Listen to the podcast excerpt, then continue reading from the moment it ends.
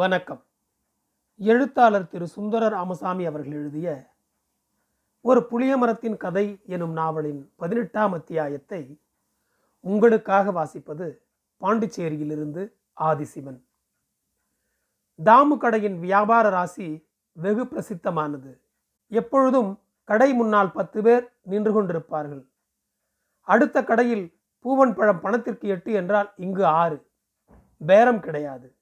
அடுத்த கடை விலையை பற்றி பிரஸ்தாபித்தால் அங்கேயே வாங்கி கொள்ளலாமே என்ற பதிலடிதான் அண்ணன் தம்பி இருவர் வாயிலும் வரும். என்னதான் கூட்டம் நின்றாலும் என்னதான் அவசரங்கள் தெரிவிக்கப்பட்டாலும் அதெல்லாம் காதில் விழுந்த பாவனையே கொள்ளாது எப்பொழுதும் போல் மிக மந்தமாக சாமான்களை எடுத்து தரும் பாணி இருவரிடமும் ஒரே மாதிரி படிந்திருந்தது. இருந்தாலும் அங்குதான் கூட்டம். இதற்கு இருவருக்குமே வெளியே சொல்லிக் கொள்ளாவிட்டாலும் அவளுடைய யோகம் என்ற எண்ணம் உண்டு. புளியமர ஜங்ஷனின் கலகலப்பின் முக்கிய அம்சமாக திகழ்ந்தது தாமுவின் கடை. தாமுவுக்கு மேல் வியாபாரம் நடந்த கடை அந்த சுற்று வட்டாரத்தில் காதருடைய கடைதான். மாமனாரிடமிருந்து நல்ல முகூர்த்தத்தில்தான் காதருக்கு கடை கைமாறி வந்தது. அவன் மொத்தமாகவும் சில்லறையாகவும் ஸ்டேஷனரி ஆரம்பித்தான். வியாபாரம் வேரோடி வளர்ந்தது. ஜவுளிக்கடையை குட்வில்லோடு மோக விலைக்கு விற்றுவிட்டு அந்த பணத்தையும் புளியமர ஜங்ஷன் கடையில் போட்டான். அதிக லாபத்துக்கு ஆசைப்படாமல் சொற்ப லாபத்துக்கு சரக்கை வெளியே தள்ளும் சுவாபம் அவனுக்கு. கடை எப்பொழுதும் ஜே ஜே என்று இருக்க வேண்டும். இரவு எண்ணி பார்க்கிற பொழுது பெட்டியில் இரண்டாயிரம் மூவாயிரம் விழுந்திருக்க வேண்டும். அதிலிருந்து கிடைக்கும் லாபம் என்ன என்பது அவனுக்கு இரண்டாம் பட்சம்தான். காதர், பிபி, ஜனாப் அப்துல் அசீஸ் மூன்று பேரும் கோட்டாற்றில் ஒரு பங்களா எடுத்து குடிபுகுந்தார்கள். கல்யாணம் முடிந்த ஆரம்ப வாரங்களிலேயே பிபியை நினைத்தாலே குமட்டுகிற வெறுப்புக்கு காதர் ஆளாகிவிட்டிருந்தான். அவனுடைய அங்கங்கள் அவனிடம் எல்லையில்லாத கசப்பை ஏற்படுத்தின. அவள் இறந்து போய்விட வேண்டும் என்று உள்ளூர ஆசைப்பட ஆரம்பித்தான். கால்கட்டு ஒழிந்து மனசுக்கு இசைவாய் புது தாம்பத்தியம் தேடிக்கொண்டு பொழுதோடு இன்ப வாழ்வுக்கு அடிகோலிட வேண்டும் என்று துடித்தான். அதெல்லாம் வெறும் கனவு என்பதும் அவனுக்கு தெரிந்திருந்தது. கணவனுக்கும் மனைவிக்கும் இடையில் சச்சரவும் சண்டையும் வசையும் அன்றாட விவகாரமாகிவிட்டன. ஒரு நாள் பூர்ண கர்ப்பிணியான தன் மகள் மீது விழுந்த ராட்சசத்தனமான அடியை கண்கொண்டு பார்க்க சகிக்காமல் அப்துல் அசீஸ் களக்காட்டுக்கே புறப்பட்டு சென்று விட்டார். அங்கு சென்றபின் தன் முதல் தாரத்தை இழந்திருந்த நிலையில் தனியாக இருக்க மாற்றப்பட்டு மறு விவாகமும் செய்து கொண்டார். அவருடைய புதிய மனைவியை ஒரு தடவை பார்க்க நேர்ந்த காதருக்கு பொறாமையும் வயிற்றெரிச்சலும் பீரிட்டு கொண்டு வந்தன. கிழட்டு முண்டத்துக்கு இவ்வளவு அழகான பெண் கேட்கிறதா என்று கத்திக்கொண்டே பிபியை விழுந்து அறைந்தான். அவளை இங்கே கூட்டிக் கொண்டு வா என்று கத்தினான். பிபிக்கு புருஷன் குடித்துவிட்டு புலம்புவது பழக்கமாகி போயிருந்தது. கண்ணை குத்தி கொண்டாலும் கண்ணீர் வராது என்ற நிலைமையை அவள் அடைந்து விட்டிருந்தாள். குடும்ப வாழ்க்கையில் அடைந்த தோல்வி காதரின் வியாபாரத்திற்கு மிகவும் அனுகூலமாய் அமைந்தது. கவலையை மறக்க சதா காலமும் கடையிலேயே பழியாய் கிடக்க ஆரம்பித்தான். அதில் தனக்குத்தானே ஒரு வெறியை ஏற்படுத்தி கொண்டு யாருடனோ வஞ்சம் தீர்ப்பது போல் ஓய்வு ஒழிச்சலின்றி வேலை செய்தான். ஓய்வை எண்ணி பயப்பட ஆரம்பித்து அது ஏற்படுவதற்கு முன்னரே புதிய வேலைகளை துருவி கண்டுபிடிக்க ஆரம்பித்தான். குடிப்பழக்கம் இருந்ததால் இரவு நிம்மதியாக தூங்க முடிந்தது. தன்னை பற்றி தன்னுடைய மதிப்பீட்டில் துரதிர்ஷ்டசாலி என்றிருந்தாலும் பிறர் தன்னை மகா அதிர்ஷ்டக்காரன் என்று எண்ணுவதை நினைத்து திருப்திப்பட ஆரம்பித்தான். பஜாரில் தன்னையொத்த வியாபாரிகள் தன் மீது பொறாமைப்படுகிறார்கள் என்று கவலை தோய்ந்த நிரபராதியின் முகத்தோடு தன் நண்பர்களிடம் குறைப்பட்டு கொண்டான் என்றாலும் அதில் உள்ளூர ஒரு திருப்தி இருந்தது. அவர்கள் மேலும் பொறாமை தீயில் வேகும்படியான வெற்றிகளை தான் தொடர்ந்து தேடிவிட வேண்டுமென முனைந்தான். அவனுடன் போட்டி போட்டு தோற்று போனவர்கள் வேறு வகை தெரியாமல் கோபால ஐயரை ஏமாற்றிய முதல்தானே என்று பூர்வீக வரலாற்றை கிளறி குத்தி பேசி வந்தது அவன் காதிலும் விழுந்தது. இதற்குள் கோபால ஐயர் காலமாகிவிட்டிருந்தார். அவர் குடும்பத்திற்கு மாதம் ஐம்பது ரூபாய் தர ஆரம்பித்தான் காதர். முதல் தேதி முதல் ஜோலியாக பணத்தை கடைப்பையனிடம் மகாதானபுரத்திற்கு கொடுத்து அனுப்பிவிடுவான். இதற்கு ஒரு தடவை கூட விடுதல் ஏற்பட விடவில்லை. கோபால ஐயர் உயிரோடு இருந்திருந்தால் மாதா மாதம் இவ்வளவு தொகை குடும்ப செலவுக்கு கிடைக்கும் என்பதற்கு எவ்வித உத்தரவாதமும் இல்லை என்று அக்கிரகாரத்தில் எல்லோரும் பேசிக்கொண்டார்கள். கோபால ஐயர் சம்சாரம் கூட காதரை வாய்க்கு வாய் புகழ்ந்து பேச ஆரம்பித்தாள். பிறர் முதலை அபகரித்து கொண்ட யாரும் இதுபோன்ற ஒரு புண்ணிய காரியத்தை செய்ததில்லை என்ற அளவில் காதரும் பாராட்ட தகுதியானவன்தான். காதரை இந்த அளவுக்கு தூக்கிவிட்டது அவன் மாமனார் தயவில் அவனுக்கு கிடைத்த சிகரெட் ஏஜென்சி என்றுதான் சொல்ல வேண்டும். திருநாள் கூட்டத்திலும் சந்தை கடைகளிலும் லாரி மேல் ஒளிபெருக்கியில் ஒரு மணி நேரம் ஒட்டக மார்க்கின் அருமை பெருமைகளை புகழ்ந்து பேசிய பின்னர் கூட்டத்தை பார்த்து இலவசமாய் சிகரெட்டை அள்ளி வீசிய காலம் போக பார்வதிபுரத்திலிருந்து ஆணை பாலம் வரையிலும் சகல வெற்றிலைபாக்கு கடை வியாபாரிகளும் கடையில் முண்டி மோத வேண்டிய காலம் வந்துவிட்டது. பலர் தன் கடை தேடி வந்து காத்து கிடப்பதானது காதரிடம் ஒரு அலட்சிய பாவத்தையும் மமதையையும் ஏற்படுத்தியது. அவன் பேச்சில் அன்று வரையிலும் அவனிடம் இணைபிரியாது ஒட்டி கொண்டிருந்த நிதானம் குலைந்தது. மூன்று மைல் சைக்கிள் மிதித்து வந்து சேருகிறவனை ஏதாவது அற்ப அசௌகரியங்களை சொல்லி அப்பொழுது வா இப்பொழுது வா என்று விரட்ட ஆரம்பித்தான்.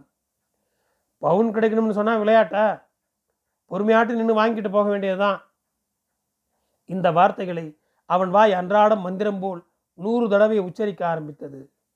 நாள் போக போக வே பா வியாபாரிகள் சங்கம் உருவான பின்பு சாக்குப்போக்கு சொல்லி காதர் திருப்பி அனுப்புகிற வியாபாரி தாமுவை கூட்டி கொண்டு வருவது என்ற ஒரு வழக்கம் ஏற்பட்டு விட்டது. தாமு பேரில் காதருக்கு உள்ளூர ஒரு பயம் இருந்தது. அடாப்பிடிக்காரன், விரோதம் பண்ணி கொள்ளாமல் அணைத்து கொண்டு போக வேண்டும் என எண்ணினான். ஒரு தடவை இதுபோல்தான் ஆறுமுகன் என்ற வியாபாரிக்கு தாமு சிபார்சு செய்ய வந்தான்.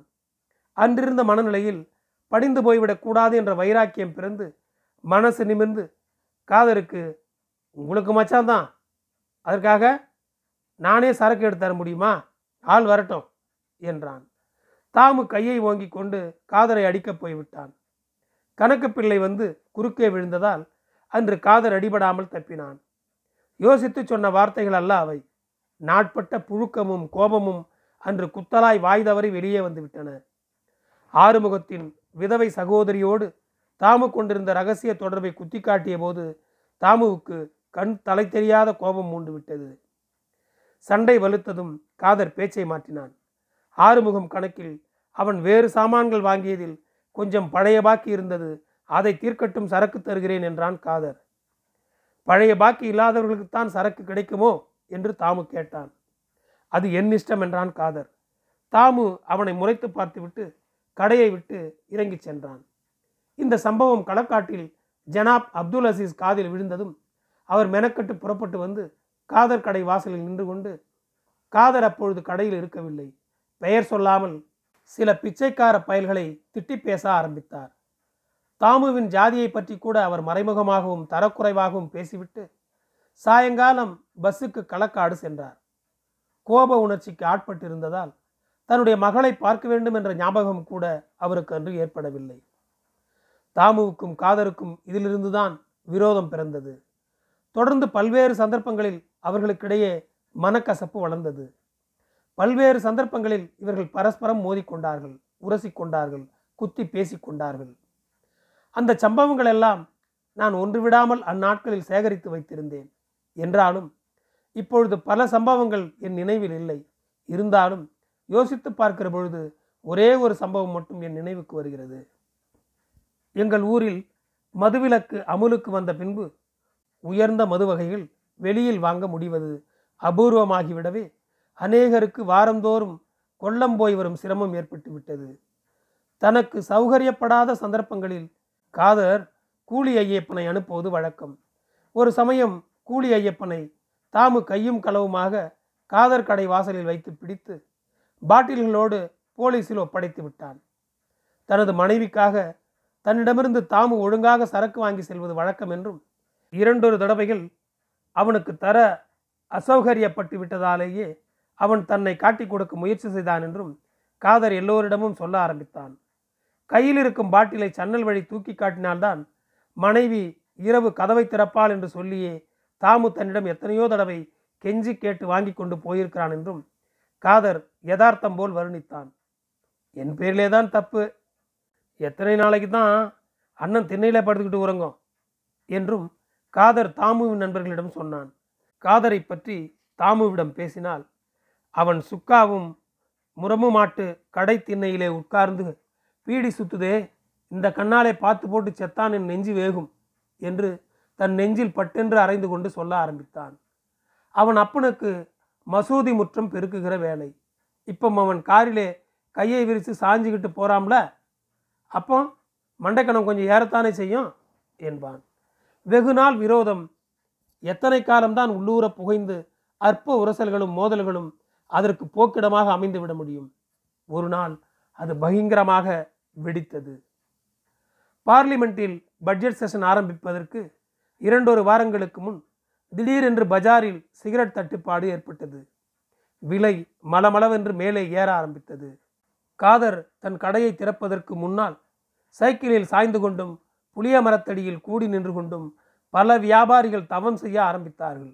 காதர் சிகரெட் சப்ளையை படீரென்று குறைத்தான். வசூலாகாமல் கிடந்த பாக்கிகளை வசூல் செய்வதற்கு இது தக்க தருணமாக்கப்பட்டது. அவனுக்கு ஒரு காசு பாக்கி இல்லாமல் தீர்ப்பளவில் தான் சரக்கு தருவேன் என்று சொல்ல ஆரம்பித்தான். ஒவ்வொருவருடைய கணக்கிலும் நூறு இருநூறு என்று பாக்கி இருந்தது. அவ்வளவு பணத்திற்கு திடீரென்று அவர்கள் எங்கே போவார்கள்? ஒரு நாள் நூற்றுக்கணக்கான வியாபாரிகள் கடைவாசலில் காத்து கொண்டிருக்கும் பொழுது தாமு மடமடவென்று தனது கடையை விட்டு இறங்கி வந்து, நான் தரேண்டா சரக்கு, ஏன் பிறந்தால வாங்க என்று காதர் கடை மாடியை பார்க்க படியேறி சென்றான்.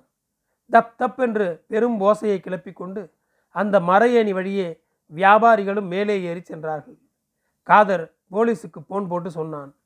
நாளை இந்த பெரியவர்கள் குறுக்கிட்டு தாமுவை சமாதானம் செய்தார்கள். போலீஸ் வரும்போது கூட்டம் கலைந்து போயிருந்தது. இன்ஸ்பெக்டர் காதரின் நண்பர் குறுக்கும் மறுக்கும் நடந்து கடைவாசலில் கூடியிருந்த பொறுக்கிகளையும் கூலிகளையும் விரட்டிவிட்டு, புத்திசாலித்தனமாக வியாபாரம் பண்ணோம்னா ஸ்டாக்கை வேறு இடத்துக்கு மாற்று, மடையினா இருக்கிறியே என்று காதரிடம் அந்தரங்கமாக சொல்லிவிட்டு சென்றார். அன்று இரவு மாடி அறைகள் காலியாகிவிட்டன. மறுநாள் காலையில் வந்த வியாபாரிகளிடம் சாவியை மேஜை மீது விட்டெறிந்துவிட்டு, எவ்வளோ வேணால் எடுத்துக்கிட்டு போங்க என்று சொல்லி நல்ல பிள்ளையாக நடந்து கொண்டான் காதர். தாமுவுக்கு மட்டும் இரண்டு பெட்டி தனியாக கொடுத்து அனுப்பினான். அவனுக்கு கிடைக்கணும்னு தான் அவன் துள்ளுதான். உங்களை காப்பாற்றணும்னு அவனுக்கு தலையில் வண்டியாக ஓடுது.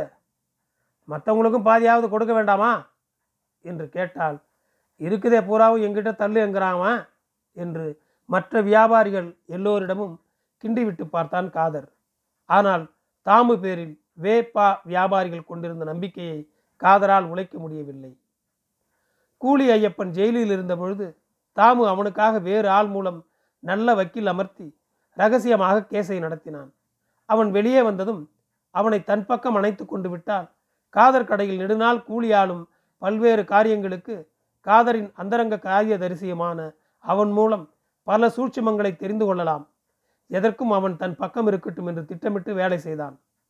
தன்னை ஜாமீனில் இட்டு செல்ல காதர் வரவில்லை என்றான பொழுதே வெளியே வந்ததும் தாமுவோடு சேர்ந்து கொண்டு விட வேண்டும் என்று பொறுமிக் கொண்டிருந்த ஐயப்பனுக்கு தாமு பணம் செலவழித்து தனக்காக கேஸும் நடத்துகிறான் என்று தெரிந்ததும் அவன் மீது அபாரமான அபிமான உணர்ச்சி ஏற்பட்டது. சர்க்கார் தரப்பு சாட்சியங்கள் பலகீனமாக இருந்ததால் ஐயப்பனுக்கு விடுதலை கிடைத்தது. விடுதலை பெற்று வந்த கூலி ஐயப்பன் நேராக தாமு கடைக்கு வந்து ஒரு சிகரெட்டை பற்ற வைத்து கொண்டு காதர் கடை படியேறி உள்ளே நுழைந்தார். உதட்டில் சிகரெட் தொங்க காதர் முன்னால் நின்று கொண்டு, ஒரு டின் பவுடர் கேட்டா என்றான் அவன். காதர் தலை நிமிர்ந்து பார்த்தான். ஐயப்பன் நின்ற கோலமே அவனை பெரும் வியப்பில் ஆழ்த்திற்று. யாரு என்று கேட்டான் காதர். ராணி என்றான் கூலி ஐயப்பன். எந்த ராணி? கீழத்தெரு ராணி, அன்னைக்கு புளியகுறிச்சி டிபிக்கு கூட்டிகிட்டு வந்தோம்ல, அவ தான் என்றான் அவன். காதர் முகம் சிவந்தது. அவன் பதில் பேசவில்லை. தலையை கவிழ்த்து கொண்டு கணக்கு பார்ப்பது மாதிரி பாவனை செய்ய ஆரம்பித்தான். கடைப்பையன்கள் விஷயம் புரியாமல் மேஜையொட்டி வந்து நின்று கொண்டார்கள். பரமேஸ்வரி, செல்லம்மை, கிருஷ்ணம்மை, பங்கஜம் எல்லாரும் ஆளுக்கு ஒரு டப்பா பவுடர் கேட்குறாங்க. உங்கள் முதலாளி முகத்தையெல்லாம் எச்சிலாக்கி போட்டு அவர் வாட்டுக்கு போயிட்டாரு, கேட்டு வாங்கிட்டு வா பூசிக்கிட அப்படின்னு சொல்கிறாங்க என்றான் ஐயப்பன். காதர் தலை தூக்கி அவனை முறைத்தான். மங்களாத்தேரு மேரி, அவள் மகா கள்ளி இல்லா, அன்னைக்கே சொன்னேன் அவள் வேண்டாம்னு, ரெண்டு டின் கேட்கா. கடைப்பையன்கள் தங்கள் ஆசனங்களை பார்க்க நழுவினார்கள். காதர் வாய் பேசாமல் எழுந்திருந்து மாடிக்கு சென்றான். அவன் முகம் சுண்டி போய்விட்டது. நன்றி. புளியமரத்தின் கதை தொடரும். என் குரல் உங்களை தொடர ஃபாலோ பட்டனை அழுத்தவும். உங்களுக்கு மீண்டும் நன்றி.